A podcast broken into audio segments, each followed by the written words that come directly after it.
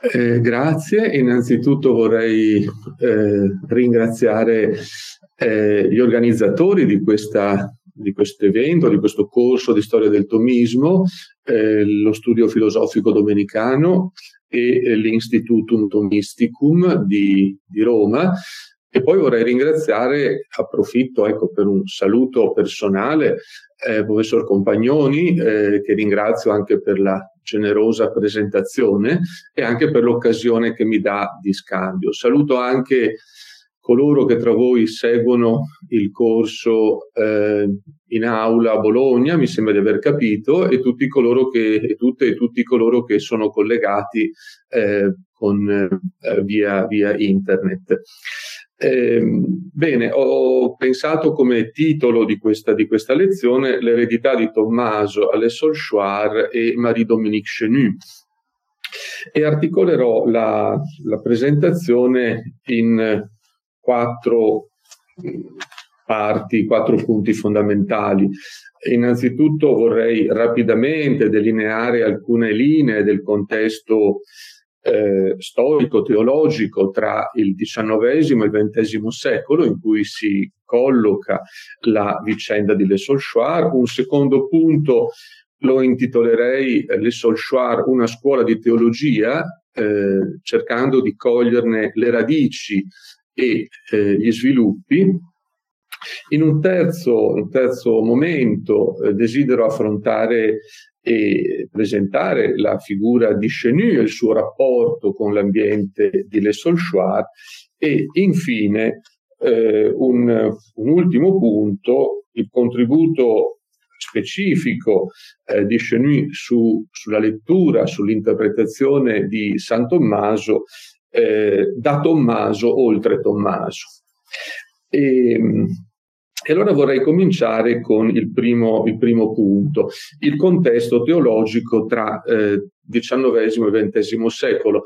Eh, molto rapidamente vorrei solamente richiamare che eh, il, il, contesto in cui la vicenda di cui questa sera parliamo si colloca eh, in, in, una tensione tra irrigidimenti si potrebbe indicare e fermenti. La vicenda eh, della Chiesa del XIX secolo è segnata da eh, un progressivo irrigidimento nei confronti delle istanze provenienti eh, dalla modernità e anche dal liberalismo. Eh, ricordiamo nel 1791 la condanna formale di Pio VI della dichiarazione dei diritti dell'uomo e del cittadino, soprattutto eh, l'affermazione eh, delle libertà e della libertà religiosa ma ancora eh, i passaggi che segnano il XIX secolo, eh, la Mirari Vos di Gregorio XVI che si pone in questa linea di reazione e di irrigidimento e eh, nel 1864 Pio IX nella nell'enciclica Quanta Cura e nel sillabo, questo elenco di 80 proposizioni, eh, pone una, una, riprende questa eh, linea di progressiva reazione alla, ehm, alle istanze della modernità. Eh, in questo quadro ecco, è da cogliere come in, da un punto di vista della vita intellettuale il tomismo viene individuato come un quadro di pensiero eh, preso diciamo, come riferimento fondamentale per contrapporsi eh, e in questo senso la, eh, il contributo, ad esempio, di alcuni autori come Johann Baptist Franzelin o Joseph Kleutgen a metà del secolo XIX eh, sono questa proposizione del movimento neoscolastico eh, con questo intento, in questo intento diciamo, di reazione e di una reazione anche polemica. Eh, Pensiamo alla stessa fondazione della civiltà cattolica, la eh, centenaria rivista nel 1850, eh, come anche strumento per una diffusione eh, del pensiero scolastico radicato, radicato nel tomismo. Lo stesso Leone XIII, Gioacchino Pecci, si mh, colloca come il interprete di una riproposizione eh, del tomismo come quadro normativo della vita intellettuale in questo tempo. D'altra parte, D'altra parte possiamo scorgere eh, all'interno di questo movimento che indicherei come irrigidimento una serie di fermenti, una serie di fermenti che eh, cominciano dagli, dai primi decenni del XIX secolo e indico soprattutto due, eh, due ambiti, eh, due anche eh, ambienti di studio. Uno è il, la eh, scuola di Tubinga, eh, è del 1819, la fondazione della rivista della, ehm, della scuola di Tubinga con il contributo fondamentale di Johann Adam Möller eh, che affronta il, lo studio, la, l'accostamento al cristianesimo come realtà vivente, eh, utilizza la storia all'interno degli studi teologici e eh, si eh, compie la sua ricerca sulla Chiesa come comunità del Verbo incarnato, con un'attenzione specifica alla, al ruolo dello Spirito Santo nella tradizione in contrasto con quella linea di giuridismo anche dal punto di vista ecclesiologico che in questo periodo si eh, costituiva la linea, la linea prevalente. Ma accanto alla scuola di Tubinga penso sia in, importante citare e ricordare John Henry Newman, che nel eh, 1845 eh, aderisce alla Chiesa Cattolica e che ha eh, soprattutto approfondito i temi dello sviluppo della tradizione, sviluppo della dottrina e la sua riflessione fondamentale sulla fede. Eh, cito questi due riferimenti perché costituiscono eh, dei riferimenti che vedremo, sono richiamati esplicitamente poi in quello che diremo nella, eh, nello sviluppo degli studi nell'ambiente delle Solskjaer. Eh, è da ricordare, peraltro, tra XIX e XX secolo, la, eh, il momento della cosiddetta crisi modernista, che è proprio di questi anni, con radici eh, nella Francia e con sviluppi in ambiti diversi. Eh, questo direi eh, momento che pone fondamentalmente due grandi questioni, eh, la grande questione della storia e la grande questione del soggetto, della soggettività, nell'interpretazione di autori che vengono poi diciamo, in, con, radunati insieme in questa categoria di modernismo, ma che hanno eh, non solo ambiti di studio molto diversi, eh, ambiti di ricerca. E eh, ecco, la, la, sappiamo la condanna di quello che viene indicato come il modernismo in modo anche indifferenziato nell'enciclica Pascendi nel 1907, in cui si afferma la prima cosa per ciò che spetta agli studi che vogliamo e ordiniamo che a fondamento degli studi sacri si ponga la filosofia scolastica. Ecco, in questo quadro, eh, che è segnato da, questo, da, questa, diciamo, eh, da, queste linee, anche da queste tensioni, eh, si sviluppano una serie di diverse correnti che eh, in riferimento a un pensiero ispirato a San Tommaso, eh, offrono dei percorsi, dei percorsi innovativi. E questo è il contesto generale, così solamente a, eh, a modi brevi richiami, nel quale penso sia possibile comprendere eh, il, eh, quello che si sviluppa nell'ambiente di Le Solchoir eh, proprio tra la fine del, dell'Ottocento e gli inizi del Novecento. Eh, passo al secondo punto, le Solchoir, una scuola di teologia, le radici e gli sviluppi. Eh, Chenu, eh, Marie-Dominique Chenu dirà che proprio la sua vita è stata segnata da un milieu. Ecco, eh, Solchoir eh, è indicato da Chenu come un milieu, un ambiente. E lui indica come tutte le grazie eh, a lui provenute sono da un radicamento alle Solchoir come comunità e come equipe di lavoro. Eh, questa eh, è la testimonianza di Chenu, ma eh, da questa testimonianza penso sia importante eh, scorgere l- lo spunto per andare a, sco- a, ritrovare, a rintracciare le radici di questo eh, luogo di studio, di questo ambiente domenicano.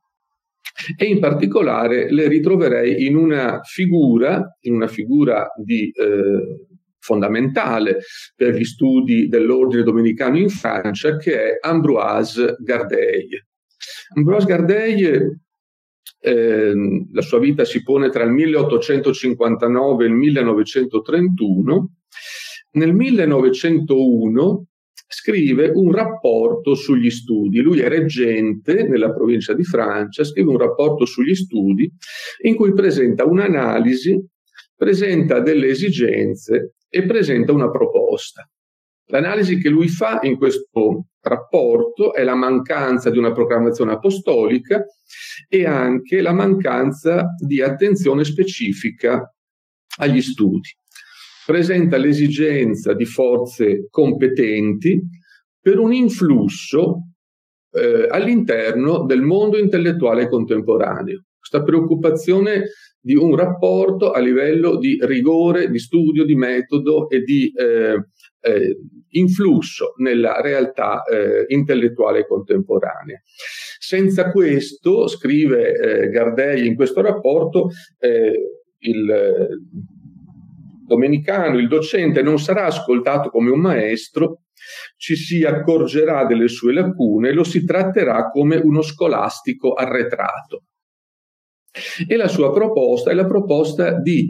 eh, instaurare, proprio di istituire un college, è l'istituzione di un istituto di formazione universitaria e scientifica e ehm, Gardei in questa proposta fa riferimento esplicito a Pierre Mandonnet. Pierre Mandonnet eh, era un grande storico eh, della provincia di Francia che insegnava a Friburgo e che nel 1899 aveva eh,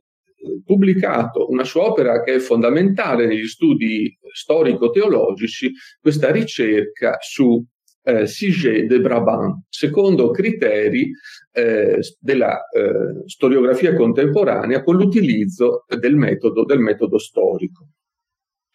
Gardei partecipa successivamente negli anni, nei primi anni del Novecento alla formulazione della nuova ratio studiorum dell'ordine e eh, in questa ratio è inserita l'obbligatorietà degli studi complementari eh, per la formazione dei docenti, dei professori. E questo consentì che nel 1919 eh, l'Esolchoir divenisse un collège dell'ordine eh, per la preparazione in uno dei quattro settori previsti da, questa, da questi studi complementari. E la sezione era la teologia dei padri e le scienze storiche. Eh, nel frattempo, nel 1903, a seguito delle espulsioni del governo francese la provincia di Francia si era ritirata in esilio in Belgio, in una località eh, dal nome Le Ken, eh, Ken la Tombe, presso Tournai, un antico, un ex monastero cistercense, in un luogo di eh, presenza di eh, alberi di salice, il saliceto, da cui il nome Le Solchoir, il saliceto. Nel 1904 ecco, eh, sorge quindi in questo luogo di esilio eh, il, lo studium generale Le Solchoir. E eh, è interessante come Gardei sviluppi il suo insegnamento da, già in questi anni, è del 1908-1909, eh, un suo corso che poi prenderà, ehm, prenderà forma in un libro dal titolo eh, le donne révélées e la teologia, il dato rivelato e la teologia, anche se la traduzione di questo termine francese donné nel termine italiano dato impoverisce la ricchezza e lo spessore della, della parola, perché donné in francese eh, richiama questo eh, aspetto del, del, dono, del, della dinamica del dono e della gratuità eh, di un dono da ricevere. Che cosa, eh, su quali sono i punti su cui Gardei eh, insisteva in questa in questi suoi corsi che poi divennero questo suo libro. Innanzitutto l'indicazione della teologia come eh, nella sua qualità di una sapienza teologale. Eh, appunto a partire da un, eh, da un dono eh, di rivelazione, e quindi la rivelazione come dono, e, e in una eh, acquisizione sapienziale di questo, di questo dono. Un secondo luogo, l'attenzione a evitare una separazione che era prevalente e dominante negli studi del tempo tra la eh, teologia positiva, considerata accessoria, quasi in qualche modo periferica e, eh, e, opzionale anche, e la dimensione speculativa, come pure la separazione tra eh, scolastica e mistica. E eh, la, eh, l'accento che il rapporto tra il donné révélé e la teologia passa attraverso la fede. E ehm, possiamo ehm, eh, cogliere come la istanza di fondo di eh, Gardei fosse nella linea, eh, nella linea di quella, di quella prospettiva eh, di, di Lacordaire che nel rifondare l'ordine in Francia aveva posto questa ehm, questa eh, prospettiva della, eh, dell'essere presente eh, al mondo, eh, la presenza al mondo è presenza, è presenza a Dio. Questa ehm, immagine che è l'immagine di eh, la Cordera Santa Sabina al Louvre. Eh, la Cordera è il grande eh, diciamo, rifondatore dell'ordine in Francia, eh, sulla linea di questa eh, insistenza sulla che poi è un, un, tema, vedremo verrà ripreso, presenza al mondo e presenza a Dio, eh, questa eh, attenzione dell'intento di, La, di Gardei di riprendere questa linea di Lacordaire in, una, mm, in, un impegno specifico nel campo intellettuale per un dialogo intellettuale con eh, la, la, realtà contemporanea. Eh, Chenu eh, riprenderà questi temi dicendo quando vogliamo essere presenti al nostro tempo, come furono al loro tempo Tommaso e Bonaventura, non è il, eh, l'esito di un liberalismo invertebrato o di un opportunismo apologetico e eh, d'altra parte, eh, ecco, in eh, Gardei troviamo la, eh, questo orientamento a un eh, intendimento della teologia come sapienza teologale in contrasto con le separazioni e in contrasto anche con una impostazione deduttiva e razionalista eh, del eh, tomismo di scuola che era mh, entrato come ehm, metodologia anche ne, negli studi in questa, nella, eh, nel corso della, ehm, della fine del, del XIX secolo, inizio del XX. Eh, possiamo scorgere quindi come la, eh, l'eredità di Gardei eh, che, di cui eh, vedremo eh, eh, come radice di quelli che saranno i percorsi di Le Solchoir, stanno nell'indicazione della parola di Dio, il donné revele a fondamento della teologia, l'attenzione alla fede del popolo di Dio e anche il, ehm, L'attenzione alla dinamica, eh, alla dinamica della fede è del 27, eh, il, suo, il, suo, saggio, eh, La structure de l'âme et l'expérience mystique, la struttura dell'anima e l'esperienza mistica. Quindi da un lato l'attenzione alla dinamica della rivelazione e dall'altro alla esperienza mistica, l'esperienza della fede con un essenziale riferimento alla dimensione storica eh, e a quella che a quel tempo veniva chiamata teologia, teologia positiva. In questo quadro, in questo eh, anche con queste, con queste radici possiamo eh, cogliere allora le premesse per leggere la presenza di, di Chenu, eh, la presenza di Chenu a Le Solchoir eh, e vengo al terzo, al terzo punto della, ehm, della lezione. Eh, Chenu e Le Solchoir. Chenu, eh,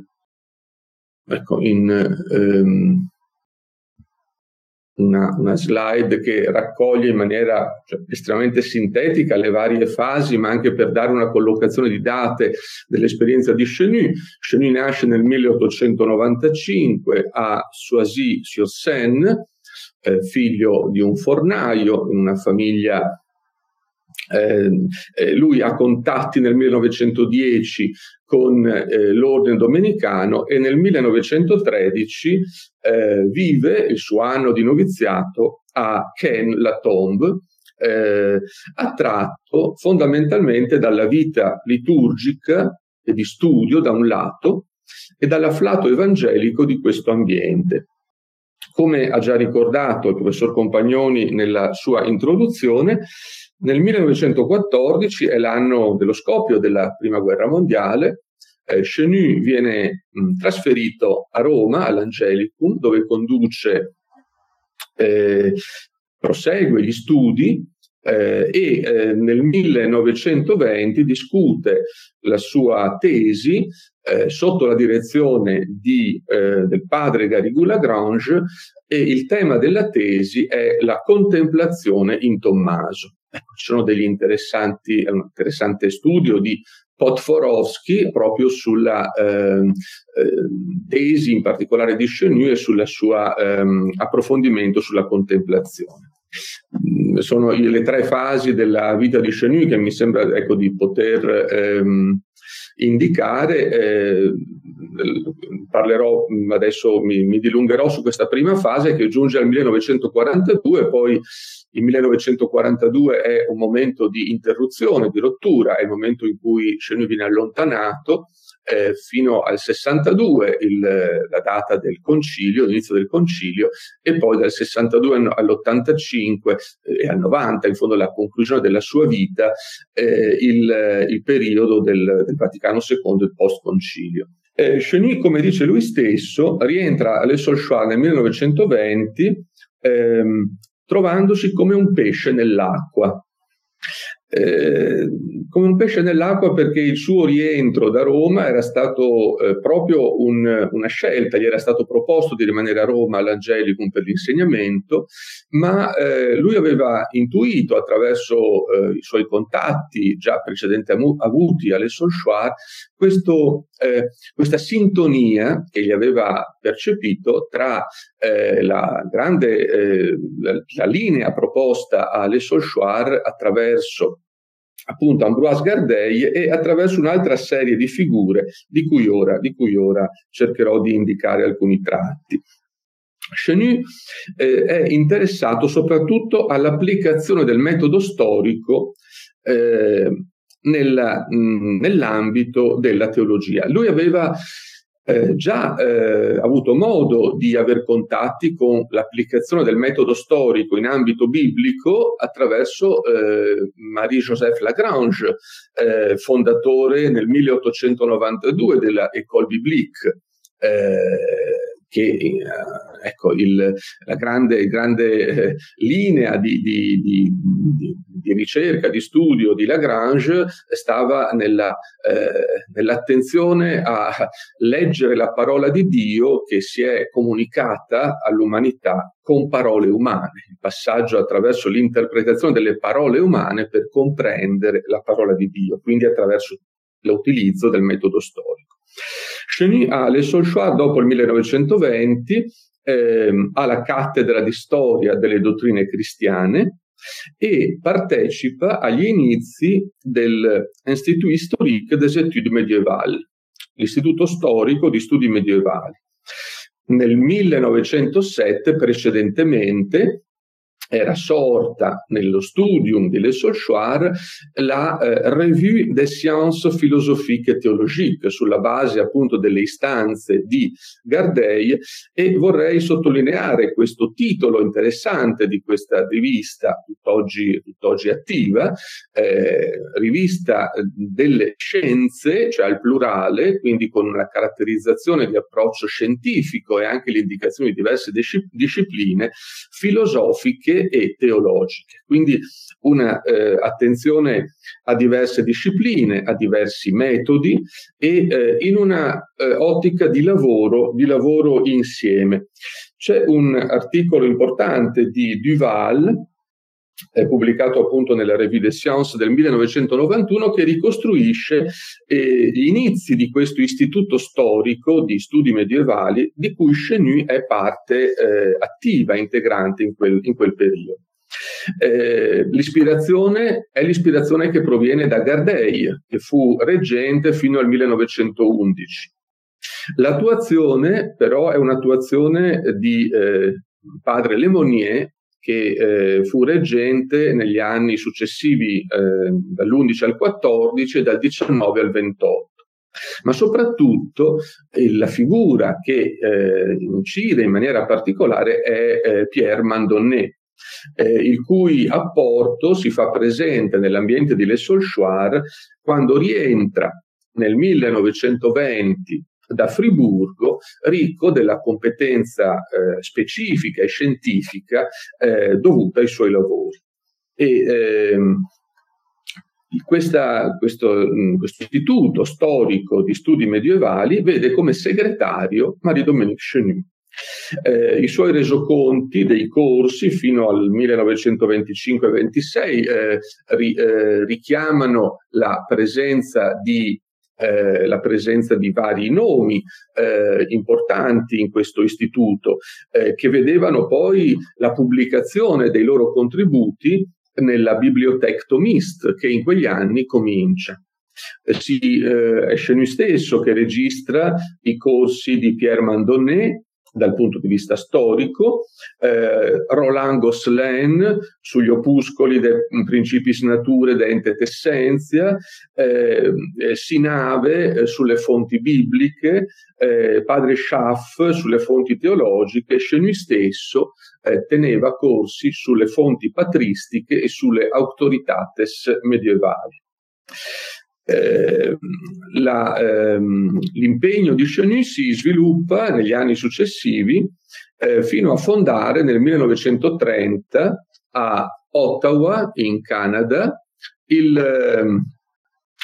il, eh, l'istituto, l'istituto eh, di studi medievali che egli frequentò, frequentò fino al, al 1936 recandosi ogni anno, ogni anno in Canada e eh, portando avanti una ricerca anche lì in, eh, in modo condiviso. E in questo periodo, ecco, Chenu affronta soprattutto l'attenzione alla storia, eh, è del 1924 un suo articolo sulle ragioni psicologiche dello sviluppo del dogma, quindi l'attenzione alla eh, dimensione dello sviluppo del dogma nella storia e in particolare gli studi su Tommaso che videro un primo articolo del 27, la eh, teologia come scienza nel XIII secolo. Quindi eh, un approccio eh, con l'utilizzo di una metodologia storica eh, a Tommaso all'interno dei dibattiti del XIII secolo e mh, con una eh, Attenzione soprattutto alla, eh, eh alla, eh, all'ambiente, a quelle che sono le relazioni eh, in cui si forma il, il pensiero di Tommaso. È Schöni stesso che in tempo molto successivo descrive questo periodo. Leggo questo testo che dovrebbe eh, apparirvi nella condivisione. Mi ricordo, ehm, testimonia Chenu, dello shock mentale che provavo allorché situavo tale storicità non solamente nel contesto letterario della scolastica, ma nell'oggetto stesso della teologia. La teologia non è un insieme coordinato di principi astratti della parola di Dio, essa è anzitutto quella parola stessa, in atto nella storia. I miei ragionamenti vengono dopo. Senza dubbio questa è la mia posizione fondamentale. Dio è entrato nella storia ed è nella storia che io ho intelligenza del suo mistero. Prima della fede concettualizzata c'è la fede vissuta e questo è il luogo principale della teologia. In questo testo possiamo scorgere quella che è la, ehm, eh, il percorso che Chenui compie in questo periodo, a partire da Tommaso, soprattutto la, l'approfondimento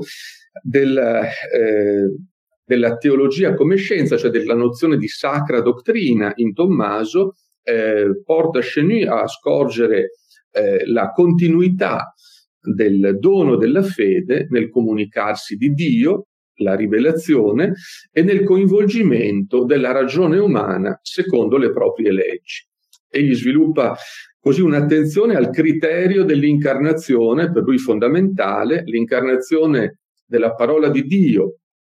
in parole umane, qui ritroviamo le radici anche in quello che è stato il contributo di Lagrange negli studi biblici, l'incarnazione di Cristo nella, nella storia umana. E si apre a scorgere elementi della storia interne alla nozione stessa di rivelazione, in contrasto con una concezione eh, di comprensione della rivelazione in senso nozionistico eh, e intellettualistico. Eh, il, ehm, la ehm, affermazione che ehm, possiamo ritrovare in questa, eh, in questa fase. Eh, lui scrive nel 1932 un preface, cioè una introduzione alla edizione, la seconda edizione del, del libro di Gardei, eh, Le donne révélées, la théologie, e eh, nel 1935 scrive un lungo articolo che poi verrà ehm, pubblicato in una raccolta sue, dei suoi saggi in, eh, successivamente e che in italiano vede una eh, traduzione con introduzione di un eh, discepolo e eh, studioso di Chenu, Antonino Franco, questo articolo Position della teologia. Eh, Chenu scrive ehm, l'oggetto della teologia eh, l'oggetto della teologia non è una qualsiasi materia intellegibile, ma la realtà stessa della mia beatitudine. Dio verità sostanziale, fine di ogni desiderio. Eh, non quindi un concetto, delle proposizioni, un sistema di pensiero, ma colui in cui riconosco il tutto della mia vita, oggetto dilettevole della mia felicità. Eh, la teologia come eh, fides in statu scienzie. Questo, eh, questa espressione, dice Chenu, è un paradosso in cui le parole eh, subiscono violenza perché fede dice assenso, una testimonianza riguardo un oggetto assente e scienza è una conoscenza che si instaura e si regola sulla, sull'evidenza. E, ehm, in questa tensione eh, Chenu scorge dal, come ci sia un ruolo della ragione, ma anche della volontà nell'atto di fede. Egli scrive nell'appetito stesso del bene, eh, al più profondo della natura, la grazia della fede giunge a radicarsi. È la fonte del suo dinamismo nella impazienza della, della visione. Eh, ma è soprattutto e soprattutto nel, ehm,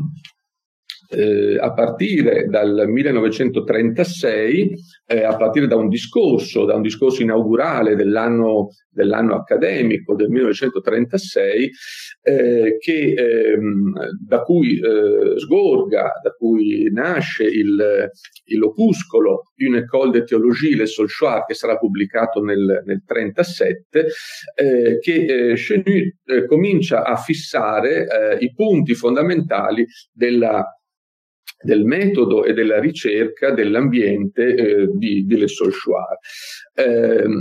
in particolare nel 1936 eh, possiamo eh, scorgere in questo, in questo, discorso una insistenza su alcuni punti cari, cari a Chenu che costituivano il metodo seguito, il metodo seguito nel, negli insegnamenti e nella struttura dei corsi. Eh, in questo discorso dal titolo Veritas Liberabit Vos, eh, appunto nel marzo 36, festa di San Tommaso, eh, Cheny sottolinea una, ehm, i tratti del lavoro teologico condotto alle Solchoir, innanzitutto un'insistenza sul ritorno alle fonti con rigore critico, una eh, attenzione eh, al metodo storico e in particolare alla lettura di, eh, dei testi di eh, San Tommaso all'interno del quadro storico in cui il suo pensiero eh, ebbe a elaborarsi, la eh, sottolineatura che la teologia sgorga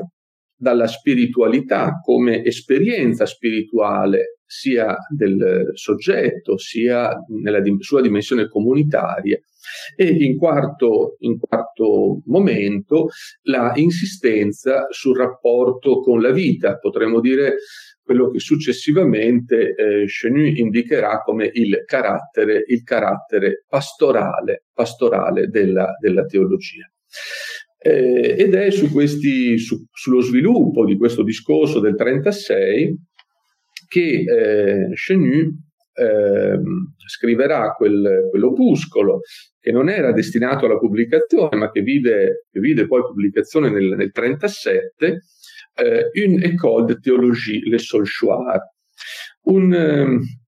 un testo articolato in, in quattro in cinque capitoli, eh, un primo capitolo che delinea la storia degli studi nella, in, nella provincia di in Francia e nella provincia di Francia, la storia eh, dal, dall'epoca medievale fino alla, al tempo contemporaneo, un secondo capitolo che riguarda la, mh, mm, lo spirito e i metodi, lo, la metodologia seguita nell'ambiente di Le Solchoir, un terzo capitolo un terzo capitolo eh, indica, eh, che mh, si concentra sulla, sulla, teologia, un quarto sulla filosofia e un quinto, l'ultimo, sugli studi medievali.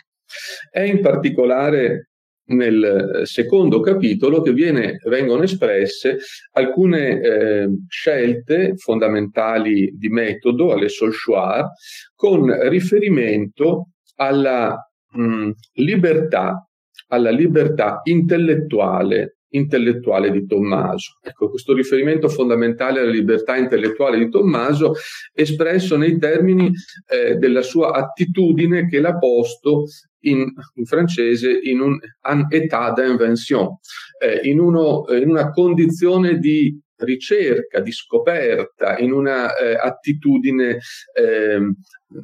contrastante all'idea di un sistema da opporre come eh, una condizione di, di, chi si sente in assedio, ma eh, una eh, libertà intellettuale di eh, affrontare la, ehm, la, ehm, le sfide, la, la, eh, il, il, dialogo, il eh, ripensamento della, della ehm, della fede all'interno, in una intelligenza fidei nel suo, nel suo tempo.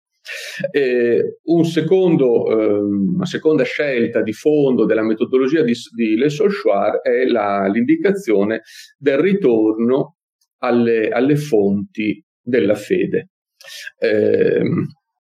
la, il ritorno alle fonti, quindi la linea del ressourcement come via per far sì che filosofia e eh, teologia stiano in contatto con la vita eh, e d'altra parte con l'assunzione della pluralità dei metodi e delle discipline, con quella attenzione al rigore scientifico e al dialogo con i contemporanei che era ehm,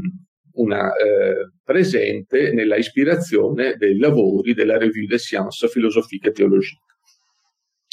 Quindi eh, nel secondo capitolo le scelte di metodo, nel terzo capitolo si accentra la, ehm, l'approfondimento sulla, sulla teologia. Eh, in, questo,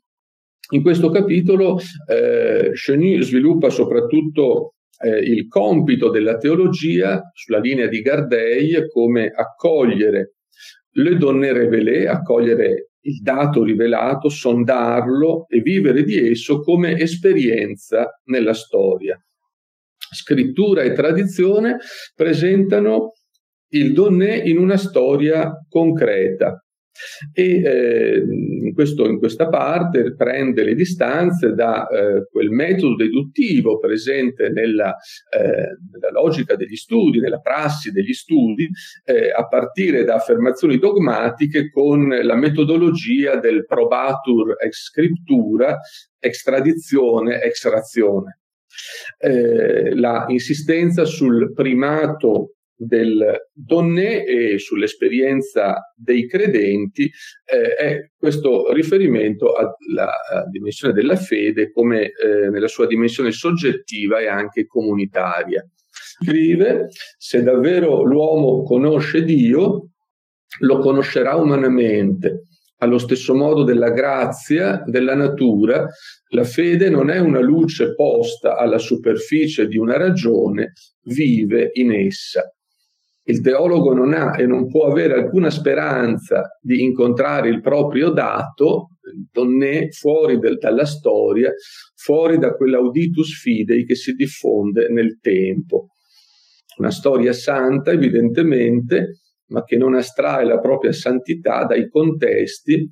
che sono la materia e la legge della storia umana. Altrimenti non sarebbe eh, più una incarnazione. Eh, da un lato quindi il, l'insistenza è sulla eh, eh, questa, eh, dimensione di una conoscenza che passa attraverso una dinamica umana, eh, una eh, luce della rivelazione non posta alla superficie di una ragione ma che vive in essa. E ehm,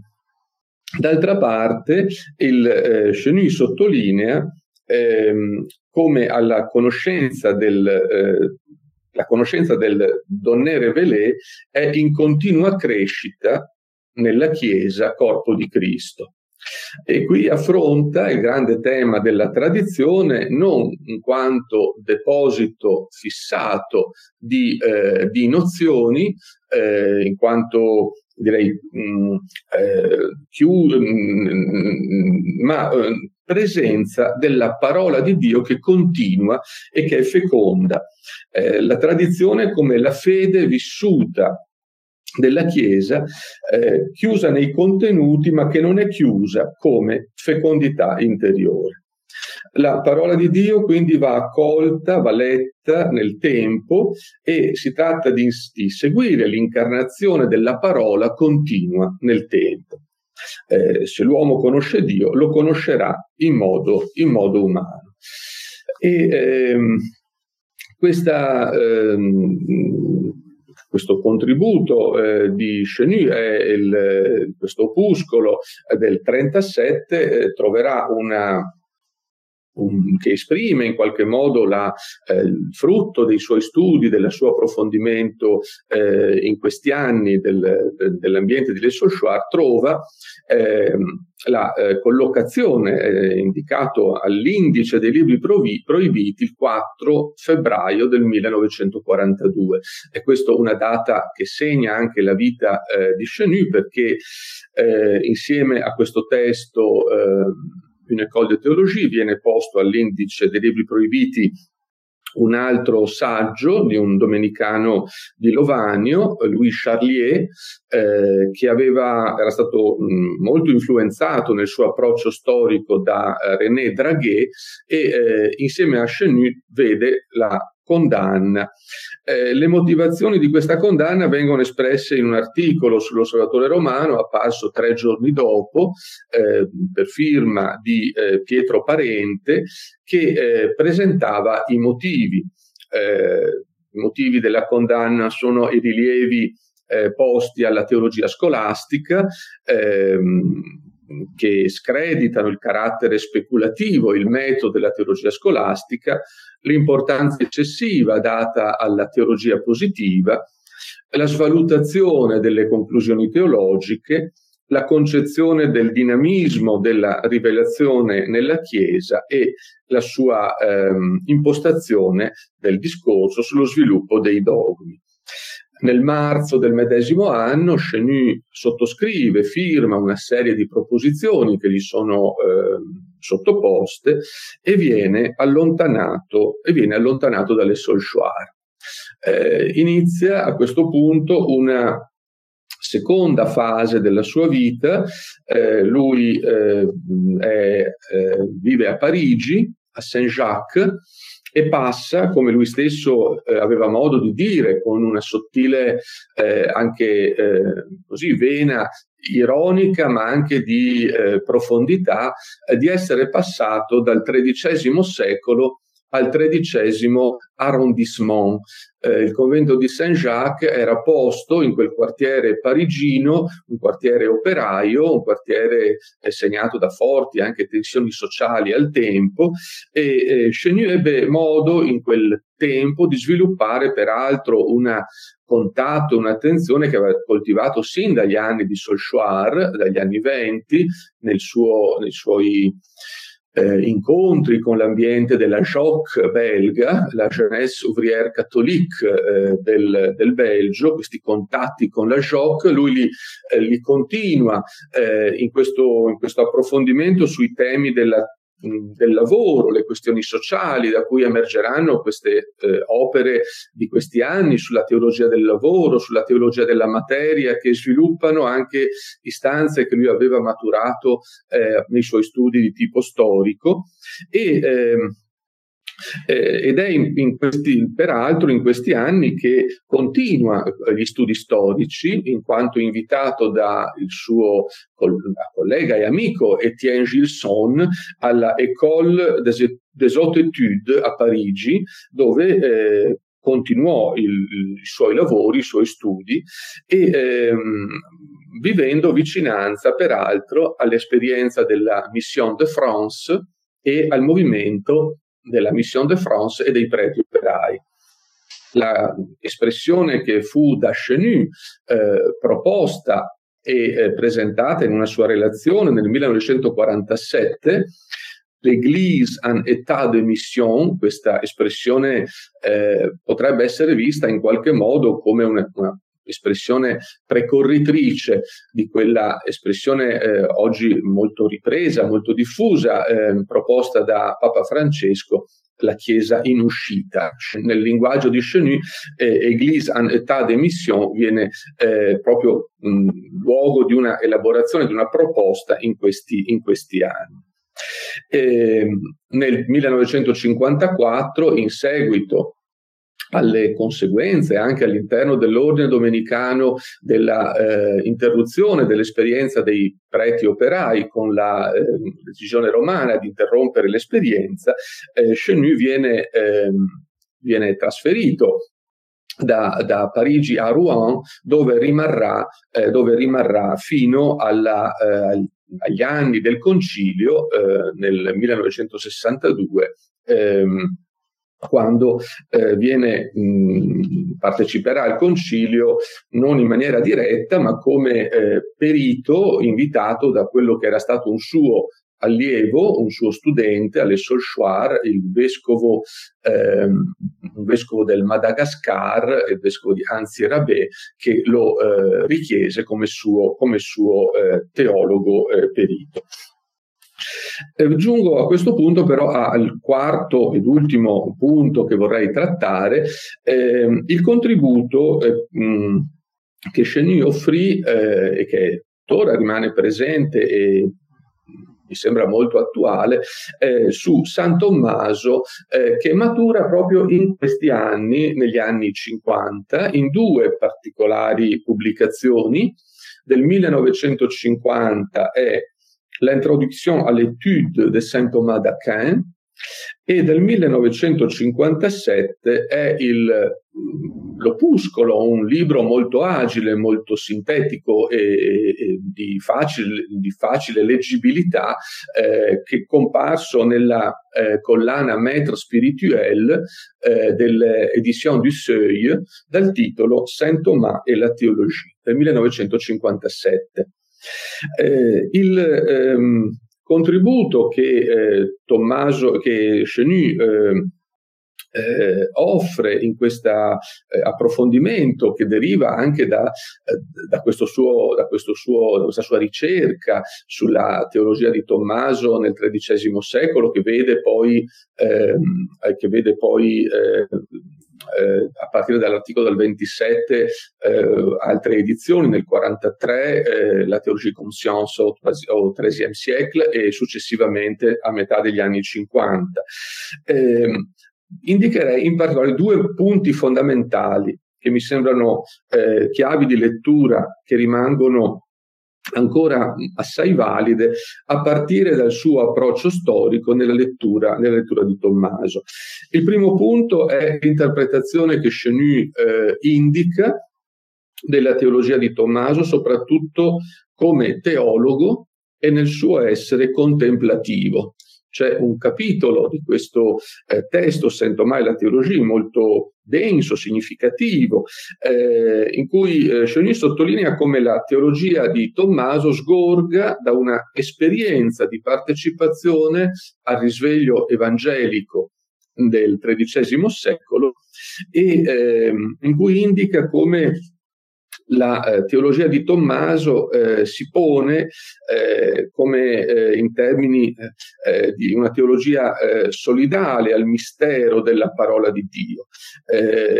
nella linea dell'incarnazione, con la confidenza nella coerenza di fede e ragione, all'obiezione di Bonaventura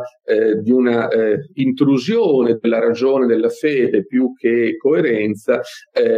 Tommaso, sottolinea Chenu, risponde eh, che non si tratta di mescolare l'acqua e il vino, ma trasformare l'acqua in vino in riferimento all'episodio di Cana. Quindi questa lettura della teologia di Tommaso nel suo essere una teologia che proviene dall'esperienza contemplativa, un'esperienza contemplativa vissuta nella condivisione di un'esperienza fondamentale che è il risveglio evangelico del XIII secolo, quindi ponendo Tommaso eh, in qualche modo non come una figura isolata, eh, assoluta, ma eh, una figura all'interno di una relazionalità che è quella del movimento e del risveglio evangelico e dell'esperienza eh, dell'ordine domenicano eh, nel XIII secolo. Un secondo punto mi sembra mm, fondamentale nella, ehm, eh, che Chenu offre come chiave di lettura della, ehm, della teologia tomasiana è l'attenzione particolare in cui la dimensione mistica non è estranea alla praxis, ma eh, la praxis eh, è, eh, non, non costituisce un elemento esteriore alla teoria. Il cristiano uomo evangelico, eh, scrive Cheny, trova la sua piena unità nella vita apostolica, che non è una giusta posizione di azione e contemplazione, ma la verità della vita con riferimento al eh, quarto Vangelo. E eh, il, quindi questa interpretazione della eh, dimensione contemplativa della teologia di Tommaso legata fortemente eh, anche qui eh, in collegamento con l'esperienza propria della vita apostolica eh, e alla riflessione eh, tommasiana della, ehm, della pienezza della contemplazione che si rapporta alla dimensione eh, dell'azione non in termini giustappositivi, eh, ma in termini di eh, una, un rapporto per cui la dimensione mistica sta in rapporto alla, alla, eh, praxis, la teoria non è contrapposta alla praxis. E eh, mi sembra che questi eh, passaggi, questi contributi che sono eh, che sono eh, propri della, della eh, riflessione di, di Chenu su Tommaso siano eh, eh, importanti e ehm, Chenu eh, indica come anche per un, per un, approccio a San Tommaso e dunque ehm, tutto questo lavoro, eh, tutta la, la, la, sua ricerca è, è, tesa a una penetrazione interna dei testi, delle dottrine, dove l'erudizione, la ricerca delle fonti, la ricostituzione delle tecniche non sono che le vie di accesso a una comunione vivente tutta la metafisica di Aristotele, tutta la psicologia di Agostino, tutta la mistica di Dionigi, tutta la scienza eh, degli arabi, l'ascesi di Gregorio, la contemplazione dei Vittorini, non costituiscono eh, l'anima di eh, Tommaso, eh, non costituiranno l'anima di Tommaso, ma eh, l'anima di Tommaso ha assimilato tutto questo e questa assimilazione, questa eh, riduzione delle cinque civiltà nell'unità di una vita spirituale eh, vale la pena d'essere contemplata per se stessa. Questa mm, bella forma che è l'intellettualità di San Tommaso non è una forma pura, ma è nata ha vissuto, ha raggiunto la sua perfezione in una materia e dunque in un tempo in un clima, in un contesto, in un corpo. Eh, è buon tomismo mm, fare la storia del pensiero tomisto, del pensiero tomista, di vedere la sua anima unita al suo corpo. Ecco, mi sembra questa una indicazione della, eh, della linea con cui eh, Chenu ha eh, accostato, ha letto, ha approfondito ecco, con eh, questa attitudine, questa metodologia, questa attenzione storica, il, eh, offrendo chiavi di lettura della, della teologia di Tommaso. Ehm, si può giungere così alla, ehm, eh, al tempo ecco, della, degli anni 60. Negli anni 60, nel 64 viene, eh, edito, eh, viene edito un testo, un testo che raccoglie mh, praticamente mh, molti dei contributi di Chenu del, del questo del, di tutte le sue ricerche storiche, dei suoi saggi del, del tempo precedente. Questo testo è, eh, eh, ha come titolo La parole de Dieu, la parola di Dio, che viene articolata in due tomi, eh, la foi dans l'intelligence, la fede eh, nell'intelligenza e il Vangelo nel tempo. Eh, mi, sembra, mi sembrano indicativi questi due titoli perché eh, il, eh, esprimono in qualche modo una sintesi del percorso di Chenu, l'approfondimento suo, nel suo sondare il, la nozione di sacra dottrina, di teologia, eh, nel rapporto, ecco, nella, nella, nella rapporto tra la fede e l'intelligenza, quindi il dinamismo dell'incarnazione nel rapporto tra rivelazione di Dio e struttura conoscitiva della ragione umana e d'altra parte eh, l'Evangile dans le temps, eh, il Vangelo nel tempo, come dinamica, eh, il dinamismo della rivelazione nel processo di incarnazione continua nella storia. Eh, il criterio dell'incarnazione come criterio fondamentale nella eh, visione eh, di, di, ehm, e nell'impostazione di, di Chenu. Ehm, come Chenu dirà in un testo che è un'intervista, eh, un'intervista che lui ha concesso eh, a eh, Antonino Franco e che è stata pubblicata, ehm, mi sembra un paio d'anni fa, eh, il titolo del testo è La teologia e sapienza, conversazioni e lettere, è un testo edito da Morcelliana, ma che ha anche una versione francese che peraltro è un, un altro libro eh, perché riprende questi dialoghi tra Antonino Franco e Chenu eh, dal titolo Marie-Dominique Chenu, théologien homme d'écoute, déchiffreur de l'événement, eh, edito da Cartalà nel, eh, mille, nel 2000 mm, nel 2019. Eh, in, una, ecco, in, in, uno di questi dialoghi, così eh, ebbe modo Chenu di esprimersi, c'è la storicità della parola di Dio nel mondo e la storicità dell'uomo che accoglie e assimila questa parola di Dio.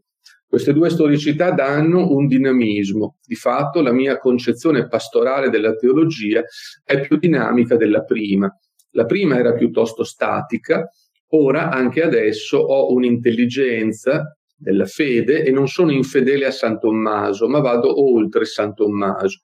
Sono stato molto coinvolto da questa evoluzione, non solo a titolo di storico erudito, ma anche a quello di uomo che comprende che la parola di Dio è nella storia, perché io stesso, come essere, sono nella storia. E ehm, eh, ecco, mh, mm, possiamo eh, scorgere come il, eh, in fondo eh, l'ultimo passaggio che vorrei indicare è, eh, come eh, negli anni proprio del concilio Chenu ritrova ritrova al, al, Concilio Vaticano II due suoi, eh, due suoi eh, non solo confratelli, ma anche eh, persone con cui egli aveva condiviso un progetto di studio e quasi una missione comune. E questi sono Yves Congar e Henri Ferré. So che di Congar c'è stata una lezione eh, specifica, ma vorrei ricordare questo momento che Chenu indica proprio in una sua dedica eh, ad un libro che si scambiano nel periodo all'inizio del concilio, eh, questa eh, particolare congiuntura, eh, questo termine congiuntura è un termine tipico di Chenu, eh, in cui eh, Congar, Ferré, biblista, molto attivo anche in rapporto nella vita pastorale francese, eh, si ritrovano al, al, Vaticano II e da lì nascono quelle, quel contributo fondamentale che eh, Chenu portò al concilio che in maniera molto sintetica, ma questo non è il tema di questa lezione, è il, la sua idea innanzitutto e la sua prima redazione del messaggio al mondo, il messaggio messaggio della prima sessione del, del 62, il contributo fondamentale eh, attraverso Congarma che vede anche una eh, grande in, eh, presenza di Chenu sulla elaborazione di, dei verbum, in particolare il capitolo secondo, e eh, riguardo la riflessione sul, sullo schema 17, poi 13, infine Gaudium e Spes, con la eh, insistenza e la eh, proposta della teologia dei segni dei tempi che vede eh, Chenu eh, interprete di quella dimensione pastorale propria del concilio indicata dalle eh, intuizioni giovannee sin dalla preparazione.